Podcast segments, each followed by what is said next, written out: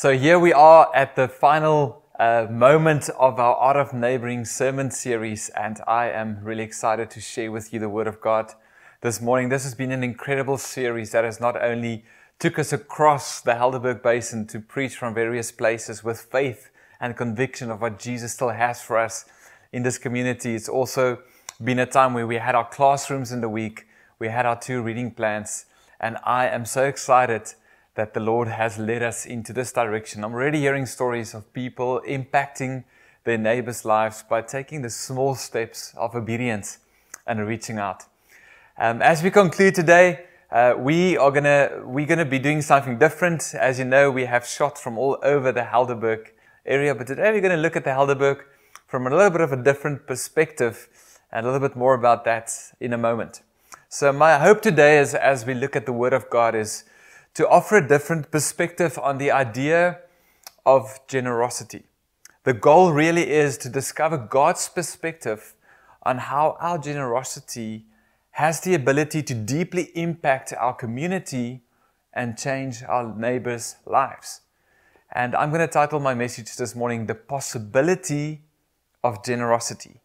Looking at the possibility, if we, if we look into scripture, of how God can use our lives through generosity, and we can see our city and our neighbors' lives changed. I want to tell you a story. Last year, on the 18th of March, I was on a flight, which is uh, very abnormal these days.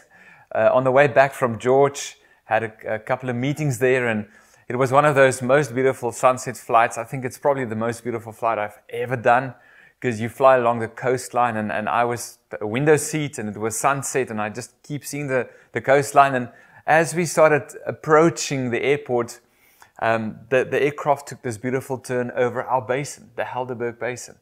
And I looked out of the window and I took this picture. And I was completely mesmerized by the beauty that I was seeing in front of me, just in awe. Just took the picture and put down my phone and I was just sitting there looking at it and, and how majestic it is and, and how big these mountains is and how it just falls into the ocean and then it hit me in a moment, looking at this, this view in front of me, just how very small we are. And, and how very small this Helderberg Basin is, and, and looking at that in, in comparison to the mountains, it's almost as in from God's perspective, this place we call home might be like a grain of sand on the ocean bed. That's small to Him. And when I saw it like this, it, it started changing some thoughts in my heart upside down because when we live here and when we do life here, we, we often see our community as something that is so big and impossible to reach and impossible to change. And we get, we get a little bit uncertain whether we can see this change. But from a higher perspective, I looked at it and I'm like, it's that small. And can I have faith that the light and the hope and the love of Jesus through a handful of faithful men and women who follow him can actually change this small little place that we live in? Could it be possible that there's a community thriving in their love for Jesus that can turn this place upside down? And as I was thinking these thoughts around where we live and really how small it is in the bigger scheme of things and how incredibly possible it is to see this place completely revived for Jesus. As I was thinking that, as it is with us, immediately the thoughts came of the impossibility of it, the what ifs, the questions well, can it truly be? Is it possible that a faithful few, that a church community and, and the churches of the Helderberg could do something so profound that one little place like this, one community like this, as small as it is, could be turned upside down, that we could actually get to a place where we live so much closer and may I say this, actually eradicate poverty in our own community. Is that even possible? And suddenly the mountain of doubt settles in, and my view became something like this again, where we are at the bottom and we look up to the mountains, and the mountains of pain, the mountains of, of suffering, the mountains of poverty, the mountains of despair, the mountains of brokenness and it feels impossible to scale. It feels impossible to conquer. So, these two perspectives, I wanted to bring to you this morning to set our hearts on, on where I believe the word is going to take us. It is interesting, and I've seen this wherever the thought about the power of generosity and what generosity can do is shared, it is almost always and immediately countered by thoughts of doubt. It's almost like the, the natural human response when we talk about generosity and giving and being people who live free in this world because we freely received and therefore we freely give. There's a few moments of possible inspiration and seeing the truth in the word, but our human nature is so inclined that we always come up with the doubts, the excuses. We hear about the generosity, but then the doubts settle in and we find ourselves looking up at the mountain. Sometimes our mountain is as small as, Lord, I have so little to give. Does it even matter? Sometimes our mountain is, what will it help? It's just a drop in the ocean. Sometimes we get stuck with this idea of where do we give? And we get, get, get carried away by the philosophies around what is proper giving and where should it be. But when I look into the Father's heart and to His Word, He just wants us to be a generous people. And He's given us the principles and the guidelines of how to do it. But we make mountains out of molehills. And He's saying, My church, if you can just raise your vantage point back to where I see it. And from my perspective, it is actually such a small thing to live in the possibility of what your generosity can do for your city and where you live. So I want to invite us into a different vantage point this morning. And the best way for me to do it, the only way for me to do it is to go to the Word of God. To say, okay, God, show us something. Give us an example of what it is to to look at the mountains and at our city not as something unconquerable, but as something filled with possibility, and that we would become a generous people like never before to see this idea of the art of neighboring be, be done. Because we said, Yes, Jesus, all of our life is yours, and do with it as you please. In order to help us, we're going to go to the beautiful story in the book of Acts. We're going to look at the narrative of the first church. And we're going to be in two chapters, a few verses in, in chapter 4 and a few verses in chapter 6. And as you get ready to, to read with us, and the reading will be up on the screen as well, the context is simple. Jesus has just given his apostles and his disciples the mandate to preach the gospel, and he's gone, and the Holy Spirit has been poured out, and they have been empowered with power, and the church was planted. And here it is in its first beauty, in its initial design, just as Jesus imagined it to be, and it's flourishing and it's growing and it's full of life, and, and we see fruitfulness and we see so much happening. And here we are 2,000 years later, and we read about this very first church. And, and it's so sad that history and humanity has caused us to read it through so many lenses. So this morning, I pray that we would look at this first church as an example again. That we would see the pattern in it, that we would see the life inside of it, and then say, God, this possibility of being a community who changed our neighborhood through generosity, Lord, let us see it afresh today. So let's read together. First section is Acts 4, verse 32 to 37, and then I'll be in Acts chapter 6, verse 1 to 7. Now, the full number of those who believed were of one heart and soul. And no one said that any of the things that belonged to him was his own, but they had everything in common. And with great power, the apostles were giving their testimony to the resurrection of the Lord Jesus, and great grace was upon them all. There was not a needy person among them, for as many as were owners of lands or houses sold them and brought the proceeds of what was sold and laid it at the apostles' feet, and it was distributed to each as any had need. Thus Joseph, who was also called by the apostles Barnabas, which means son of encouragement, a Levite, a native of Cyprus, sold a field that belonged to him, and he brought the money and laid it at the apostles' feet. Now let's go over to Acts chapter 6. Now, in these days, when the disciples were increasing in number, a complaint by the Hellenists arose against the Hebrews because their widows were being neglected in the daily distribution. And the twelve summoned the full number of the disciples and said, It is not right that we should give up preaching the word of God to serve tables. Therefore, brothers, pick out from among you seven men of good repute, full of the Spirit and of wisdom, whom we will appoint to this duty. But we will devote ourselves to prayer and to the ministry of the word. And when they said, what they said pleased the whole gathering, and they chose Stephen, a man full of faith and of the Holy Spirit, and Philip, and Prochorus, and Nicanor, and Timon, and Parmenas, and Nicholas, a proselyte of Antioch. These they set before the apostles, and they prayed and laid their hands on them. And the word of God continued to increase, and the number of the disciples multiplied greatly in Jerusalem. And a great many of the priests became obedient to the faith. Lord Jesus, thank you for this example.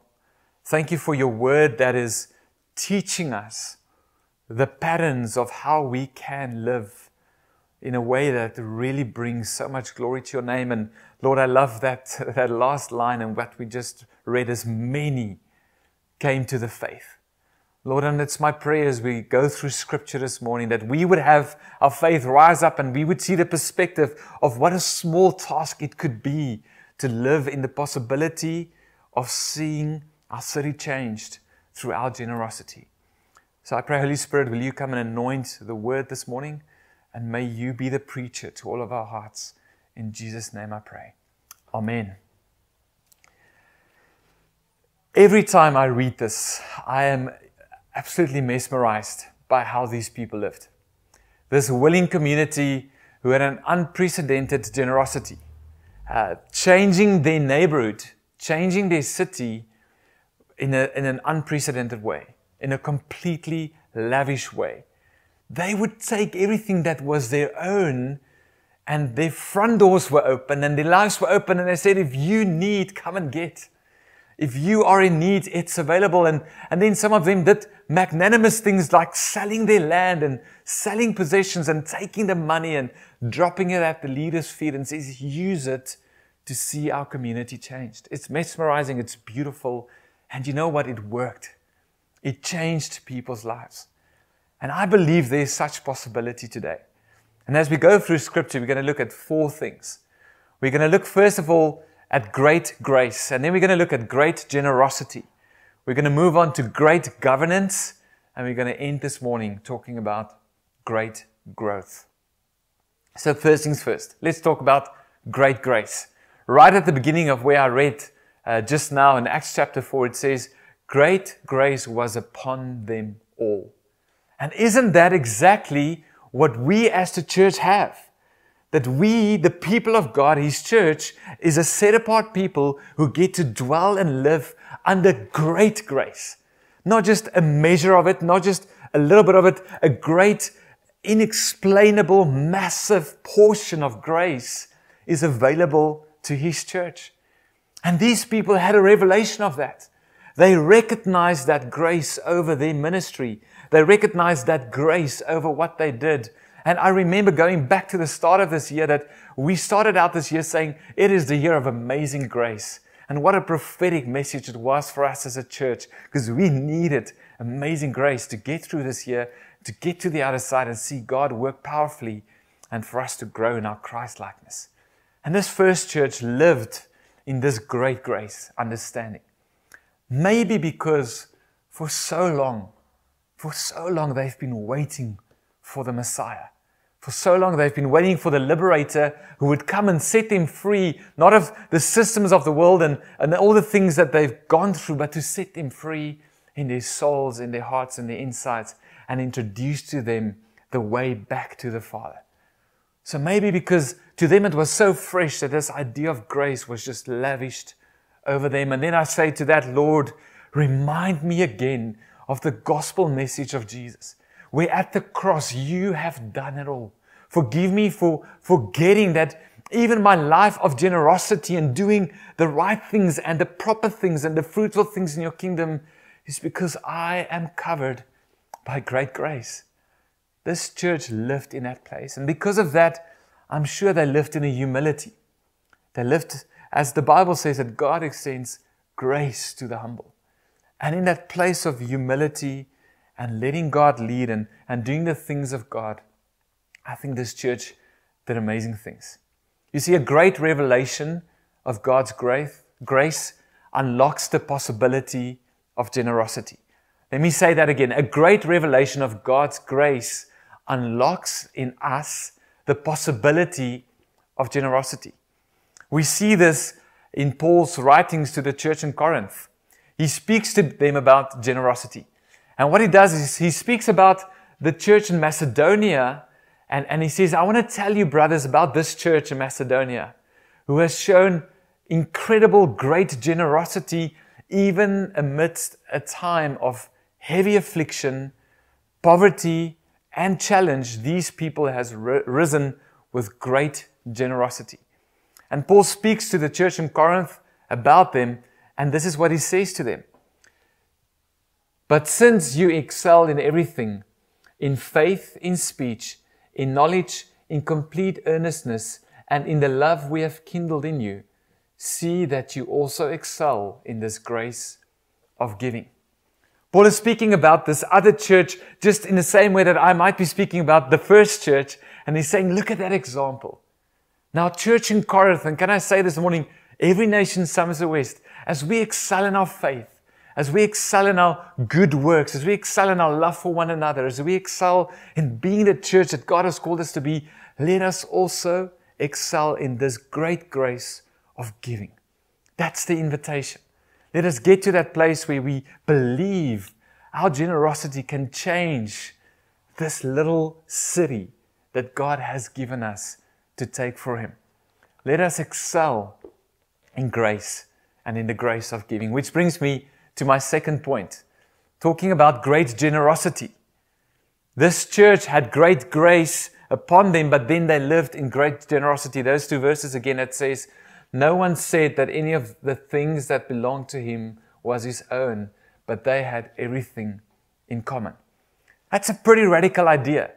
You know, the world tried to, to create worldly systems like communism to say, you know what, when your leader says, do it, you better do it. And, and if your leader says sell your stuff and, and bring the money, then it's a good thing because it's for the sake of the community around you. And that's not what happened here. No one was forced to do any of this. Or the world creates this system called socialism where it's about the community just sharing everything in a good way and, and, and doing things in the right way. And, these are all worldly systems with their flaws. But what we see introduced here is a kingdom idea. Is this idea that we can be so un- uh, untied from the things of the world that the things in this world we know even though it might belong to us, it doesn't. It's by great grace that we have it. So we just live open lives and we tell anyone, it, what's, what's mine is yours and you can come and, and use as you need.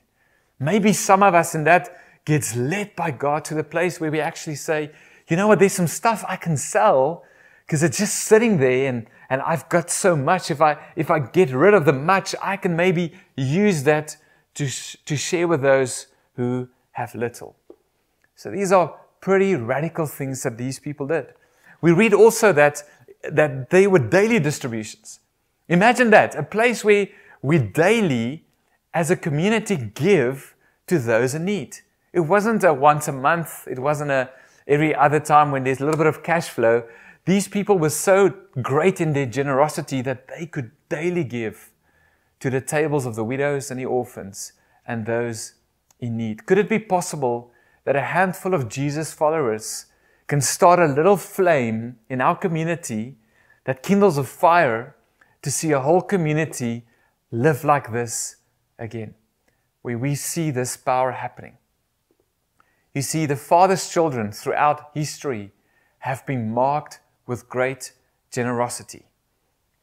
Throughout the story of the Bible, we see how God's people, because they have a revelation of who their Father is, because they have a revelation of this great grace, they are generous. We see it in the, the, the, life of the Israelites, of the founding fathers of our faith, Abraham and Moses, and these, these people. And then throughout, there were always opportunity to be generous. We see how Abraham gave his tenth to the Lord. And when there were opportunities to be hospitable, he did that in a big way. We see how the Lord asked of his people that when you find sojourners and, and aliens passing by, take care of them, feed them, take care of their needs. And then into the New Testament story. This is just the way it is. And when we have a revelation of who our Father is and who He is in our life, then great generosity will be upon us. What I love about this story is those that had the means to gather much and they had some leftovers. They saw that those leftovers were there because they had to share with those who only had the means to gather a little. It's not that the, the poor were robbing from the rich and, and waiting. It's, no, it's not that. It's that the rich generously gave that which they had over and above their means to the poor. And I remember the first time this picture just settled in my own heart of not just a handout, but the possibility of how generosity can change a community was when I had the privilege to go to Madagascar in 2013. This picture I took there, and this is my Instagram post from that day, and I'm actually going to read to you what I wrote there. I said, Today was really hard to see such precious people so hungry. We got to serve them a great meal and share some love. Life is more than a holiday, wine, and a good time. So you can imagine my, my frame of mind in that moment. It's being with these people and, and comparing the much that I gather back home and the things that I run after. And here we are, and it wasn't just a handout of food, it was a daily distribution of feeding people who, because of the system that they're in, are completely marginalized and they live on the streets. These, look at those faces of these people, normal people who were living on the streets because nothing that they've done, because of the terrible system that they're in, and they got fed daily, like the daily distribution of the first church. And you know what hit me? Is it wasn't an asymmetrical handing down of something, it was the community taking care of its own was people from that community who started the initiative and said, We're going to do something to feed these hungry people. And all of those people that we met that day were believers in Jesus Christ and were saved by grace because in the giving of their generosity, the message of Christ was shared and a whole community was changed. And still till today, they feed those people every single day. The leader on the ground there, I asked him, How do you do this? And how you fund this? And his response, honestly, was, God?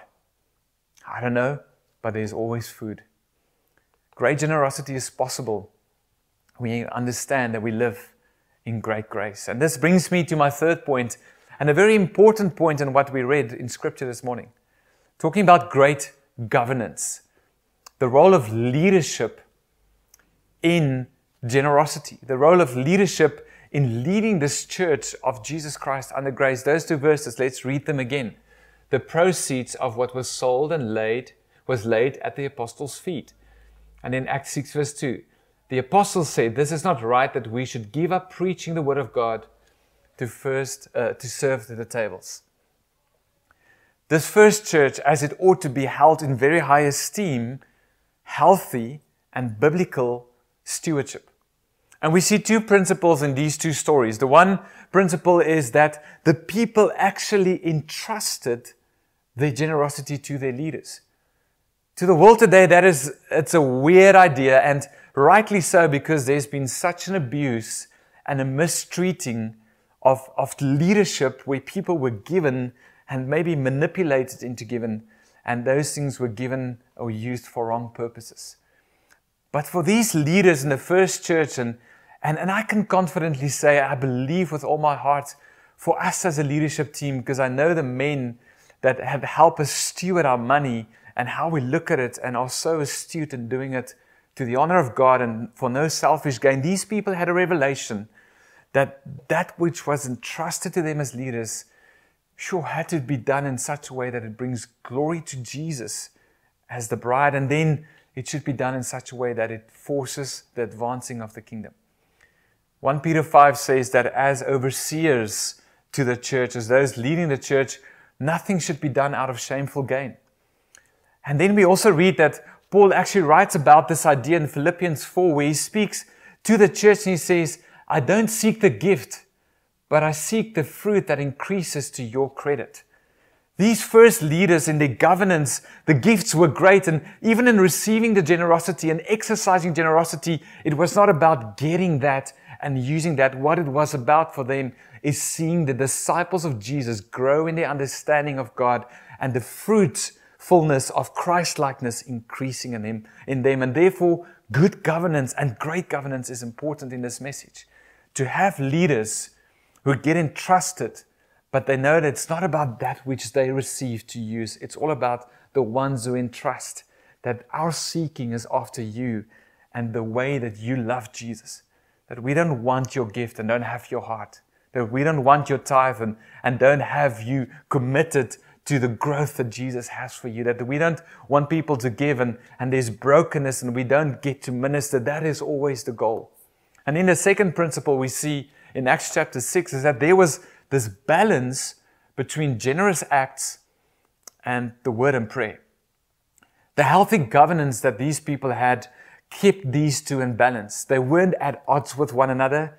And sometimes in, in church, churches and, and, and even in the world, it, it's almost like these two are two opposites, that they don't work together. But it's so clear in, in the life of Jesus as well that generous acts of giving and generosity and feeding and taking care of those who need it and ministry of the word and prayer are equally important. The apostles said, you know what, our role and function in, in leading the church is to spend time in the word and pray.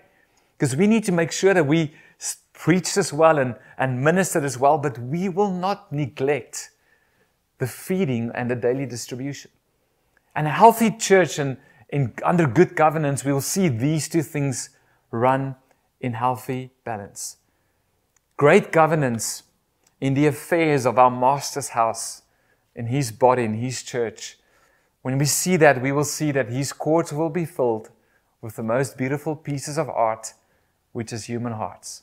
And that's the very essence, again, of the art of neighboring, is that our Father's house will be filled with the lives of people. And if we lead right in generosity by taking, but not for gain, to see you developed. And if we do this right by sticking it out with preaching the word and praying for you guys and leading you guys spiritually, but at the same time, we are a deeply practical church in how we do things, it'll get us to this last point, which is great growth. Let's read together. And the word of God continued to increase, and the number of the disciples multiplied greatly. This is the end result of the story we just read. This is the purpose of it all that people meet Jesus. And where the people are generous and leaders lead well, lives are changed. People meet Christ and they are saved. Could it be as simple as this? Could we maybe scale the thing that we see as an unscalable and unconquerable mountain just through these simple things? By living under grace, by being generous, by having healthy governance, could it be that if we just do these three things that we will see great growth in this place that we call home? A generous, well-governed, grace-covered church will be fruitful in reaching its neighbors. We can be this fruitful. Generosity is filled with possibility if we understand this message that we have received that grace and therefore we are so generous and we can trust those to whom we entrust our funds and our treasure, and it's done in a healthy way, and then we will see our community changed. We will see fruitfulness. We will see it in things like grace giving. We will see it in things like our word and prayer ministry. We will see it in how you, uh, uh, as the saints, are being equipped for the work of ministry. This season was a season of equipping you and how you can share the good news with others. We will see disciples of Jesus making disciples, and suddenly when we see this simple pattern, we realize that this basin is actually quite small. From our vantage point, it feels sometimes impossible. But from God's, it might just be a grain of sand on the bottom of the ocean. And if we see His perspective and we do these things in a simple way, I believe we will see great growth and a mighty increase of people meeting Jesus, of our neighbors coming to Him. And that, again, I believe, is simply the art of neighboring. Lord Jesus, I pray for us this morning as a church. I pray that we would see the possibilities, that we would not look at the challenges, and we would not look at the, the hillside and, and the things that we've got to conquer, Lord. But I, I'm reminded of Caleb who said, Lord, give me the hillside, give me the mountains to conquer. And even in his later age, Lord, when he was much older and, and should be retiring, Lord, he said, Still give me the mountains to conquer for you, Lord. Let that spirit be upon us, a different spirit that says, Lord, we see the possibility in how our generosity, our giving, our open lives can change our neighborhoods. Thank you for the great grace that we received through the finished work of the cross, for, through what you've done, Lord. It's not by our own works, it's by faith that we receive such grace. Thank you that we will and can continue to be a generous community. Thank you that we can trust you, Lord, that you have given leadership to your church to do things in a right manner and that there's accountability and, and proper ways to do things, Lord. And thank you that we stand on the edge of the promise again this morning, that we will see a multitude come to the salvation knowledge of Jesus Christ as we take this art of neighboring into the world. And the people of God say, Amen.